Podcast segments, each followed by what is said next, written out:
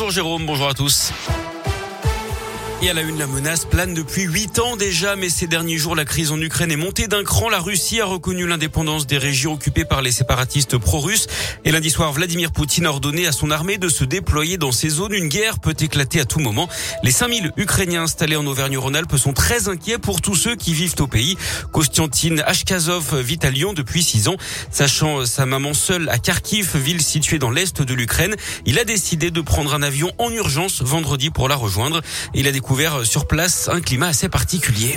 L'Ukraine, euh, elle vit déjà dans cette menace depuis 2014. On est un peu habitué. C'est pour ça les gens continuent à mener leur vie. Les transports fonctionnent, les restos sont pleins. D'autre part, la situation maintenant s'est aggravée comme jamais. Euh, donc il y a un peu un sentiment de peur, euh, de l'inquiétude, d'incertitude. Les gens font un peu des stocks, ils achètent les produits nécessaires, se préparent des sacs à dos si jamais on partir euh, rejoindre la famille ou partir plus à l'ouest et euh, on verra qu'est-ce qui se passe après.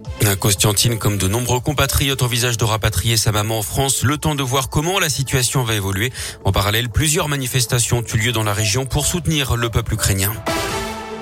Dans l'actu régionale également, cette grosse frayeur à Lyon, un immeuble s'est effondré hier dans le troisième arrondissement. Deux femmes, dont une enceinte, d'après le progrès, ont été légèrement blessées. Elles ont été transportées à l'hôpital couvertes de poussière. Le bâtiment aurait été fragilisé par des travaux juste à côté où les fondations d'un parking étaient en train d'être creusées. Quatre à six personnes vivaient dans cet immeuble. La préfecture a établi un périmètre de sécurité. L'auteur présumé de l'accident de chasse mortel dans le Cantal samedi, mise en examen hier, l'adolescente de 17 ans dont le tir avait tué une randonneuse de 25 ans lors d'une battue au sanglier a été déférée au tribunal hier à Aurillac. Elle a été placée sous contrôle judiciaire avec interdiction de toucher une arme. Les suites de l'agression de Mila à Lyon, cette jeune femme harcelée depuis deux ans après des propos polémiques sur l'islam et agressée samedi. Un suspect a été mis en examen et écroué.